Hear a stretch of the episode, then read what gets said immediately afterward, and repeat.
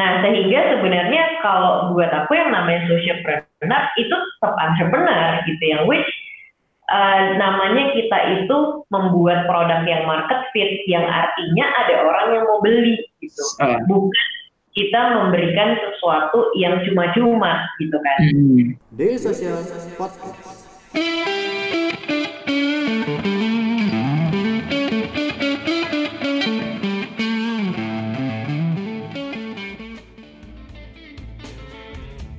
Uh, kita udah mulai banyak nih pertanyaan di YouTube kita. Kita mulai bacain ya. Nah, aku baca yang pertama ini dari Kodri Azizi Akbari. Nah, dia nanya nih, kalau untuk konteksnya sociopreneur, itu gimana ya Mbak? Karena kita kan bergerak untuk kemanusiaan, tapi di sisi lain kita juga harus bisa maintain keuangan. Ada adakah cara khusus atau tips mungkin ya untuk uh, problem solving untuk para sociopreneur nih? Oke, siap. Kalau menurutku gini sih, um, definisikan dulu sebenarnya sociopreneur ini ya.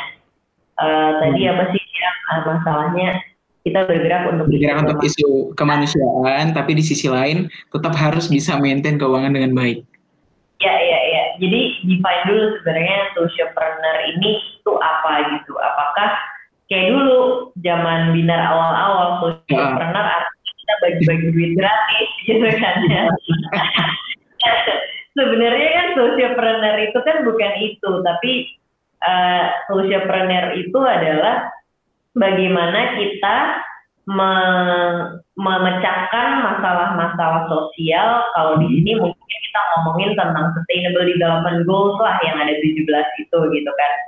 Bagaimana kita uh, apa namanya solusi yang kita bikin ini bisa memecahkan masalahnya SDGs hmm. gitu kan.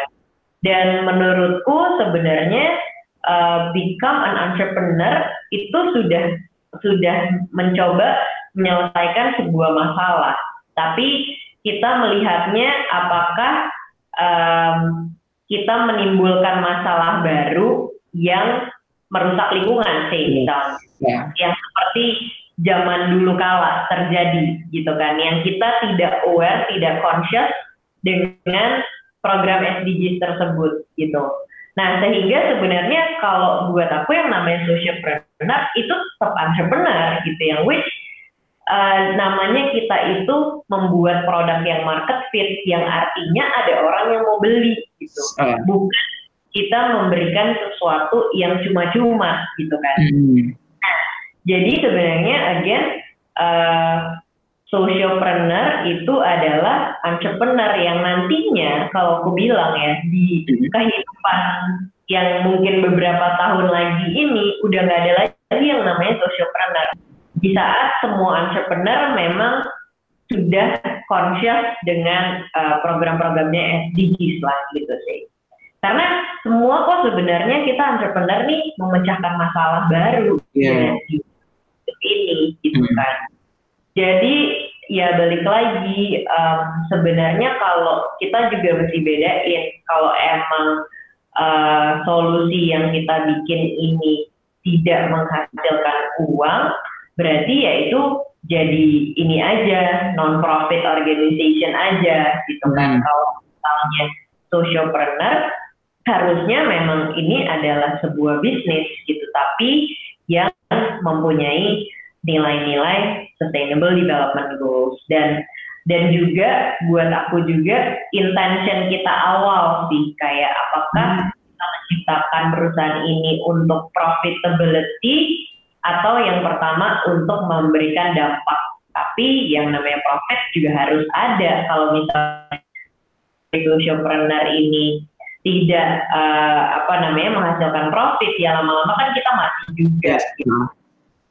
Jadi mindset itu dulu sih sebenarnya yang dirubah gitu dan uh, socialpreneur juga perbedaannya sebenarnya buat aku kita terus mengukur impact-impact yang kita buat di atas dari uh, ukuran matrix-matrix financial gitu. Jadi kayak berapa orang yang kita educate kalau di binar misalnya, terus kayak punya matrix lagi kayak uh, peningkatan pendapatan mereka sebelum ikut binar dan setelah ikut binar itu berapa gitu. Jadi kurang lebih hal-hal seperti itu sih sebenarnya yang menggambarkan socialpreneur. Gitu Oh, oke. Oke Mbak Ala. Nah, lanjut nih ya Mbak ya. Kita ada pertanyaan lagi nih. Nah, seputar kalau ini pertanyaan seputar pivot nih Mbak dari Ideal Wicaksono. Dia nanya nih, bagaimana cara Mbak Ala bisa mengambil keputusan ketika uh, harus melakukan pivot di sebuah bisnis? Terima kasih. Atau mungkin ada pengalamannya Mbak untuk pivoting? Iya, iya, iya, iya. Pivot sebenarnya banyak pertimbangan juga ya. Hmm. Nggak cuma satu kayak misalnya pivot waktu di binar gitu ya. Karena kita ngeliat ini produk kita ini nggak sustain gitu. Contohnya ya, misalnya kita dulu punya eh, produk itu consulting bisnis gitu. Karena memang waktu itu ibaratnya untuk kita make money yang paling gampang kita tuh bikin consulting bisnis lah gitu jualan sebagai manusia gitu ya Iya. ya jualan aku jadi advisor gitu nah akhirnya em, dan dan ya waktu itu kita mikir kayak eh, this business itu nggak scalable gitu karena Hmm. untuk scale ala Manda untuk jadi advisor kan lumayan butuh waktu yang lama gitu kan ya Heeh. bukan yang scalable sih it's scalable business cuman effortnya itu juga panjang juga gitu terus juga kayak mikirin bagaimana kita untuk nge-cut cost dengan teknologi menggunakan teknologi di situ it's Mhm. something that kita effortnya tuh lumayan banyak lah di situ. Akhirnya kita pivot gitu kan. Kita pivot.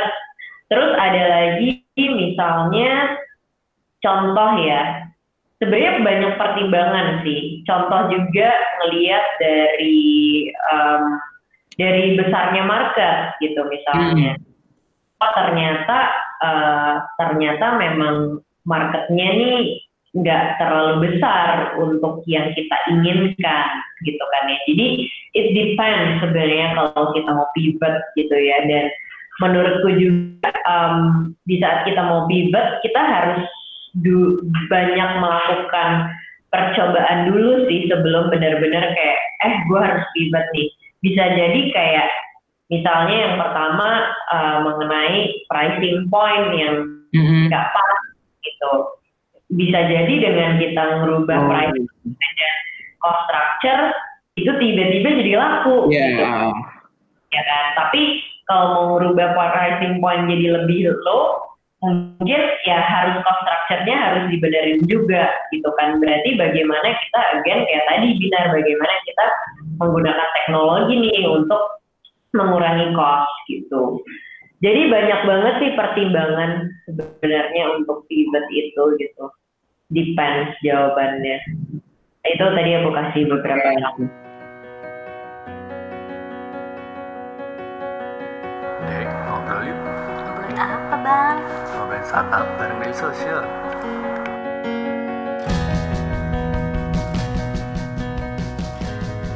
Daily Social Podcast. Nah, eh, kalau masih ngomong tadi kan kita bahas sedikit tentang cost nih, Mbak. Ada juga pertanyaan tentang eh, tentang cost nih dari Angel, dari Angel Ria Purnamasari nih. Dia nanya, dia eh, pertanyaan pertama dia gini, gimana cara menguji ide startup yang kita buat sebelum masuk ke pasaran? Yang kedua tadi ngomongin tentang cost nih. Eh, gimana cara kita mengetahui biaya minimum, minimum fund yang kita butuhkan untuk startup kita pasar tersebut atau di awal-awalnya? Iya, iya, iya. Bagaimana cara menguji ide startup kita ya? Em, gini, kalau aku punya, jadi gini, bedakan juga kita nih kadang suka terjebak ya karena digital startup is rising gitu kan. So then orang selalu mikir kalau misalnya mau punya startup tuh teknologinya yang dibangun. Padahal yang harusnya diperhatikan pertama adalah the business itself gitu. Karena teknologi nanti akan menjadi enabler. Kayak dulu zaman simpelnya zaman Gojek ya.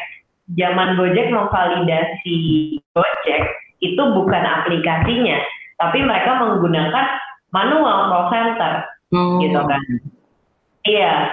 Kemudian waktu kita bikin Go Glass waktu kita bikin GoGlam, bikin GoClean, itu sebenarnya kita cuman nggak pakai app sebenarnya itu di dalam app Gojek kita ngebuka web view gitu. Jadi sebenarnya Hmm. pakai web people yang di belakang tuh masih ada manusia gitu yang kayak nelponin GoGlam-nya Iya. gitu.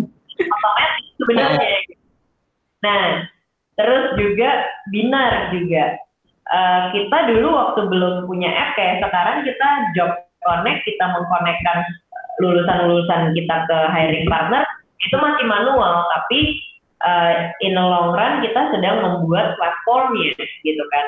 Nah jadi menurutku jangan pertama jangan terjebak karena ini lagi ngomongin digital startup yang Hmm. kita harus bangun tuh teknologinya dulu gitu itu salah.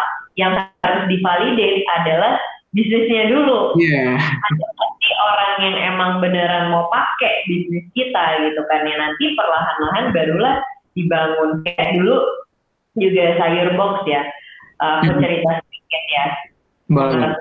sayur box ya karena juga lumayan founder-foundernya mereka bikin website tapi banyak yang ordernya lewat WhatsApp waktu itu ya udah Hmm. mungkin bisnisnya lewat WhatsApp Iya. dulu Ya. Iya, jadi jangan jadi jangan terpaku sama teknologi, tapi eh, fokusnya sama bisnisnya dulu gitu. Kalau ngomongin minimum fund, again ini it depends gitu Mhm. kan. Depends kayak ya kayak Bina dari bulan pertama puji syukur alhamdulillah kita emang udah make money gitu. Jadi fund yang kita masukin juga eh, ya cuman buat kayak capex dan running satu bulan lah gitu. Jadi depends the, depends on the nature of the business juga sih kalau berapanya gitu. Oke. Lanjut nih ya Mbak ya ke pertanyaan selanjutnya tadi ada pertanyaan lagi yang masih masih banyak ternyata Mbak pertanyaan nih ya. Kita bacain satu. Dari eh, Jonathan Emmanuel Siregar nih. Malam Mbak Ala, gimana caranya kita merencanakan, oh ngomongin tentang model bisnis nih Mbak, bagaimana cara merencanakan model bisnis yang baik, yang bisa mungkin eh, memiliki kontinuitas yang baik ya, dan dan juga, eh, oh dia minta tips cara untuk memperoleh in- investasi yang bersifat long term gitu. Iya iya dan bagaimana melakukan mitigasi jika Oh ya, oh iya pertanyaan ini mumpung. Oh, udah ya. kerja otaknya udah.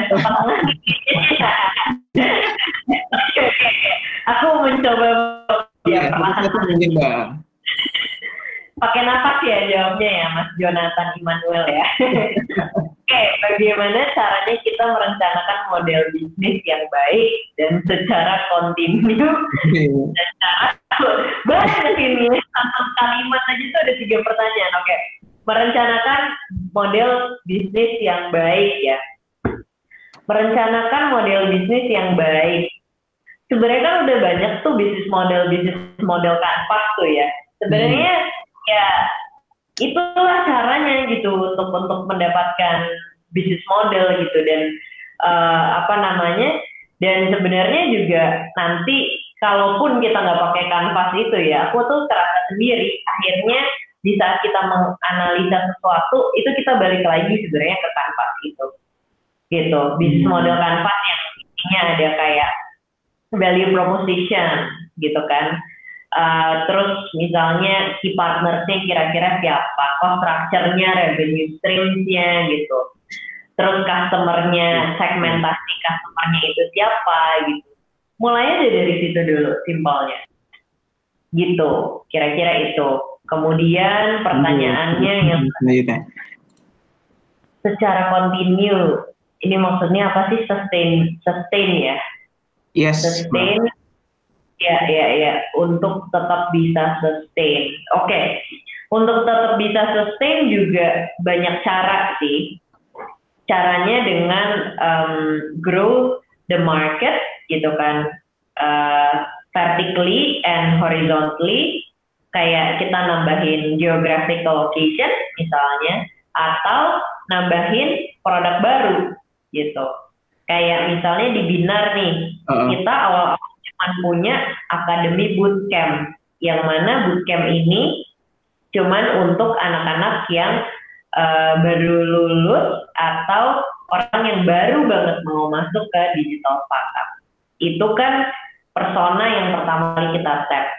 Terus kita nambahin lagi uh, produk kita dengan gimana kita bisa nge-retain orang-orang yang sudah masuk ke dalam binar akademi Mhm. ini yang udah ngambil yang udah ngambil bootcamp kita ngambil lagi produk kita yang lain. Misalnya kita sekarang punya namanya binar insight gitu kan. Nah ini untuk bisa untuk orang-orang yang baru mau masuk tapi belum mau masuk ke bootcamp atau orang-orang yang ada di udah ada di bootcamp misalnya waktu itu dia ngambilnya kelas Android terus dia mau coba mulai kelas UI UX gitu.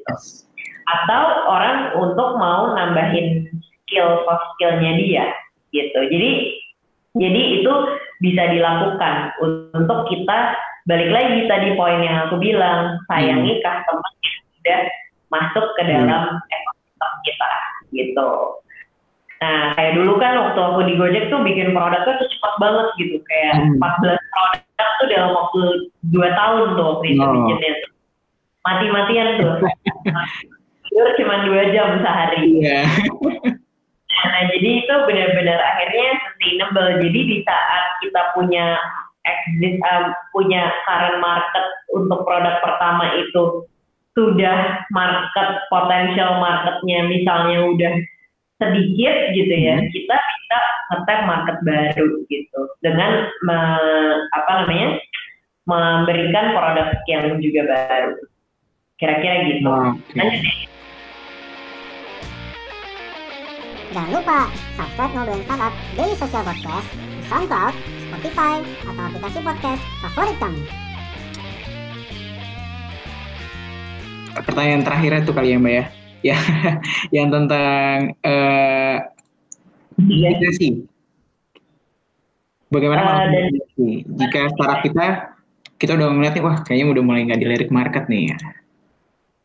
Nah itu juga bisa banyak banget sih eh, analisanya gitu. Hmm. Apakah memang strategi marketing kita kurang misalnya? Apakah karena memang kita nggak mencoba untuk reaching new market gitu? Maksudnya kayak melebarkan sayap kita lah gitu.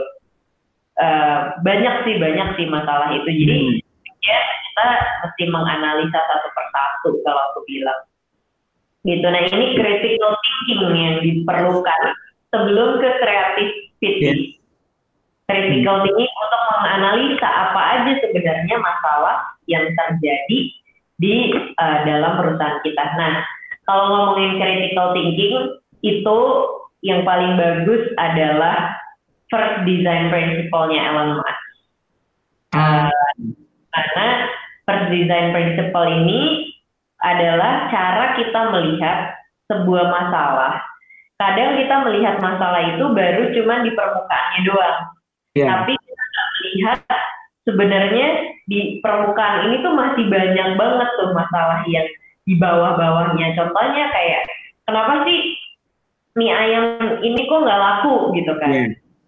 bisa banyak masalahnya. Apakah karena orang nggak ada yang tahu kita jualan mie ayam, ya kan?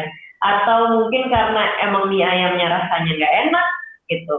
Atau mungkin karena eh, orang mau beli mie ayam ini aja tuh susahnya minta ampun. Iya. Dari Ah, ah. sampai beli mie ayam ini, gitu kan? Nah makanya itu harus benar-benar satu persatu kita lihat dari dari permasalahan yang tadi gimana kok startupnya udah mulai nggak dilirik sama market. Nah kita carilah core isunya kita tuh sebenarnya apa. Core isunya bisa beda-beda setiap startup juga. Gitu kira-kira. Jadi balik lagi ke analisa tadi ya Mbak ya, sebelum kita melakukan mitigasi mungkin ya kita balik lagi analisa, analisa dulu apa yang mungkin masih bisa diperbaiki sebelum eh, ke step-step selanjutnya. Nah, balik ke pertanyaan itu Mbak, aku masih nyimpen satu pertanyaan nih. Sebenarnya eh, seberapa penting sih Mbak mindset yang berangkat dari masalah nih? Kadang-kadang kita kalau eh, kalau sering baca-baca artikel juga kalau misalkan kita pengen bikin startup tuh mungkin berangkat dari masalah, berang, cari masalahnya dulu. Kalau buat Mbak Ala nih seberapa penting sih Mbak mindset yang berangkat dari masalah itu untuk mungkin di sini kan lagi banyak nih yang nonton calon-calon founder nih. Gimana Mbak Ya. tentang itu? Ah, Iya, iya, iya. Balik lagi, em, ini jadi ada yang nanya referensi mie ayam yang enak gimana ya jadi ke distract mie ayam bakar kak mas mana tuh, Mbak? Iya, jadi em, balik lagi sebenarnya sebenarnya itu betul. Aku nggak bilang itu salah gitu ya. Cuman lebih baik lagi yaitu aku bilang karena Iya. terkadang si customer kita itu juga nggak tahu sebenarnya ada masalah dalam hidupnya gitu kan. Ya kan? Kayak kayak banyak lah startup yang orang tuh kadang-kadang nggak kepikiran gitu kan. Oh gue tuh butuh ini ya gitu kan. Ya contohnya GoFood yang paling gampang deh. Emang dulu kita kepikiran kita punya masalah nih gitu ya. Hal membeli makanan gitu kan ya. Cuman eh, akhirnya karena kita berangkatnya dari behavior dan ngelihat behavior behavior dan akhirnya kita mempelajari istilahnya kayak kita ngasih payung sebelum hujan lah istilahnya tuh kayak gitu ngelihat behavior dan attitude orang gitu. Kadang dia juga nggak tahu kayak bakalan ada payung gitu inovasinya gitu kan. Ya mungkin zaman dulu orang waktu belum ada payung ya keluar dia hujan-hujanan aja gitu kan dan buat dia nggak masalah nanti pas udah sampai uh, suatu tempat gue ganti baju gitu tapi kita kita menciptakan sesuatu yang baru karena kita melihat uh, behavior behavior tersebut gitu. Jadi itu sih kadang kalau misalnya kita berangkatnya dari masalah nanti terjebak karena kadang juga kita nggak tahu orang tuh masalahnya tuh apa gitu kadang-kadang mereka ngerasa kayak hidupnya tuh aman-aman aja kok gitu. nah tapi memang untuk kita yang tadi kalau misalnya produk sudah berjalan kemudian em, ya tadi kan banyak nih masalah-masalah kayak masalah marketing segala macam Wah. itu kita harus mencari core problemnya tuh di mana gitu. Oke. Mm-mm. Gak kerasa nih udah 48 menit nih Mbak eh, kita nih diskusi kita pada malam hari ini. Mungkin terakhir nih ya dari aku nih ya. eh, kalau misalnya dari Mbak Ala sendiri ngelihat masa pandemi seperti ini atau eh, mungkin banyak hal-hal baru yang eh, kita hadapi dan harus adaptasi nih ya Mbak ya. Kalau eh, menurut Mbak Ala sendiri apakah ada pendapat nih atau misalkan harapan gimana eh, pandangannya ke depannya mungkin dari segi eh, di industri digital, industri startup atau di Binar sendiri ya tentang talenta-talenta digitalnya setelah masa pandemi ini atau nanti pas atau kita nyebutnya dalam quote unquote new normal ya. Iya, harapanku sih sebenarnya sebenarnya pandemi ini juga menjadi apa ya? Menjadi sebuah push untuk Hmm. uh, orang-orang yang memang kan aku juga banyak menghandle para korporasi yang mau digital transformation gitu kan. Tapi dulu tuh masih kayak maju mundur, maju mundur. Karena mereka mikir kayak apakah kalau misalnya saya bertransformasi akan sukses? Gitu kan. Nggak ada emang orang yang tahu. Ya. karena bakalan sukses atau enggak. Tapi kalau kita nggak mencoba ya kan Ya. ah, kita masih jalan Wah. gitu kan Nah, jadi kayaknya karena pandemi ini kan itu ada meme-meme yang keluar tuh kayak eh, the, the the apa namanya the push of digital transformation itu bukan CEO tapi COVID-19 Oh, gitu jadi mau nggak mau dengan keadaan ini tuh eh, semakin banyak lah orang yang tadinya masih ragu-ragu pun bukan cuma dari eh, perusahaan tapi dari customer juga gitu ya. Kita tuh di Binar sudah eh, punya plan di Maret kita akan launching yang akademi bootcamp tapi yang gitu kan Hmm. dan karena ada pandemi ini sebenarnya semakin meyakinkan orang bahwa bisa kok belajar online kita tatap muka kayak gini online gitu Ilhamnya. Jadi itu sih sebenarnya harapanku eh, ya semoga lebih jadinya tuh on lebih kayak didorong lah gitu untuk untuk benar-benar eh, berubah dan melihat sebenarnya ini memang dunia tuh sudah berubah gitu kan. Dan untuk para teman-teman startup Yes. mungkin em, buat teman-teman startup ya eh, apa sih kayak aku tuh dari beberapa tahun yang lalu tuh udah ngomongin sebenarnya sustainable bisnis yang beneran gitu ya yang yang yang as we know kayak kejadian-kejadian WeWork gitu-gitu kan Hmm. nah memang, nah memang ya eh, kita harus lebih conscious sebagai entrepreneur karena sekarang juga para investor udah benar-benar melihat dengan benar hitungan-hitungan yang uh, tepat dan masalah profitability juga gitu nggak kayak Hmm. dulu yang penting benar-benar valuationnya growth-nya naik terus gitu kan. Tapi uh, kita udah mulai ngeliat para investor ke profitability juga. Oke Iya. Mbak Lala, itu eh, pertanyaan juga apa ya keingintahuanku nih tentang gimana pendapat Mbak Lala tentang talenta digital nanti di eh, setelah masa pandemi sekaligus mungkin menjadi pertanyaan terakhir ya untuk selasa startup kita pada malam hari ini tentang innovative and creative problem solving bersama Mbak Alamanda Santika. Makasih banget Mbak, makasih banyak eh, udah meluangkan waktunya nih di selasa startup ya. thank Dan- you so much Terima kasih untuk teman-teman semua yang udah nonton dari awal sampai akhir Selasa, Selasa Startup kita pada malam hari ini. Saya Ilham Sanjaya, pamit undur diri. Sampai jumpa di Selasa Startup minggu depan.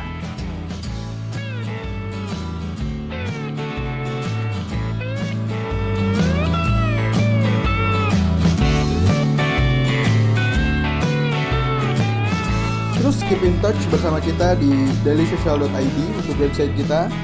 Di Facebook kita ada dailysocial.id, di Twitter kita ada @dailysocial dan di Instagram kita ada @dailysocial.id. Di LinkedIn kita ada Daily Social dan di YouTube kita ada Daily Social.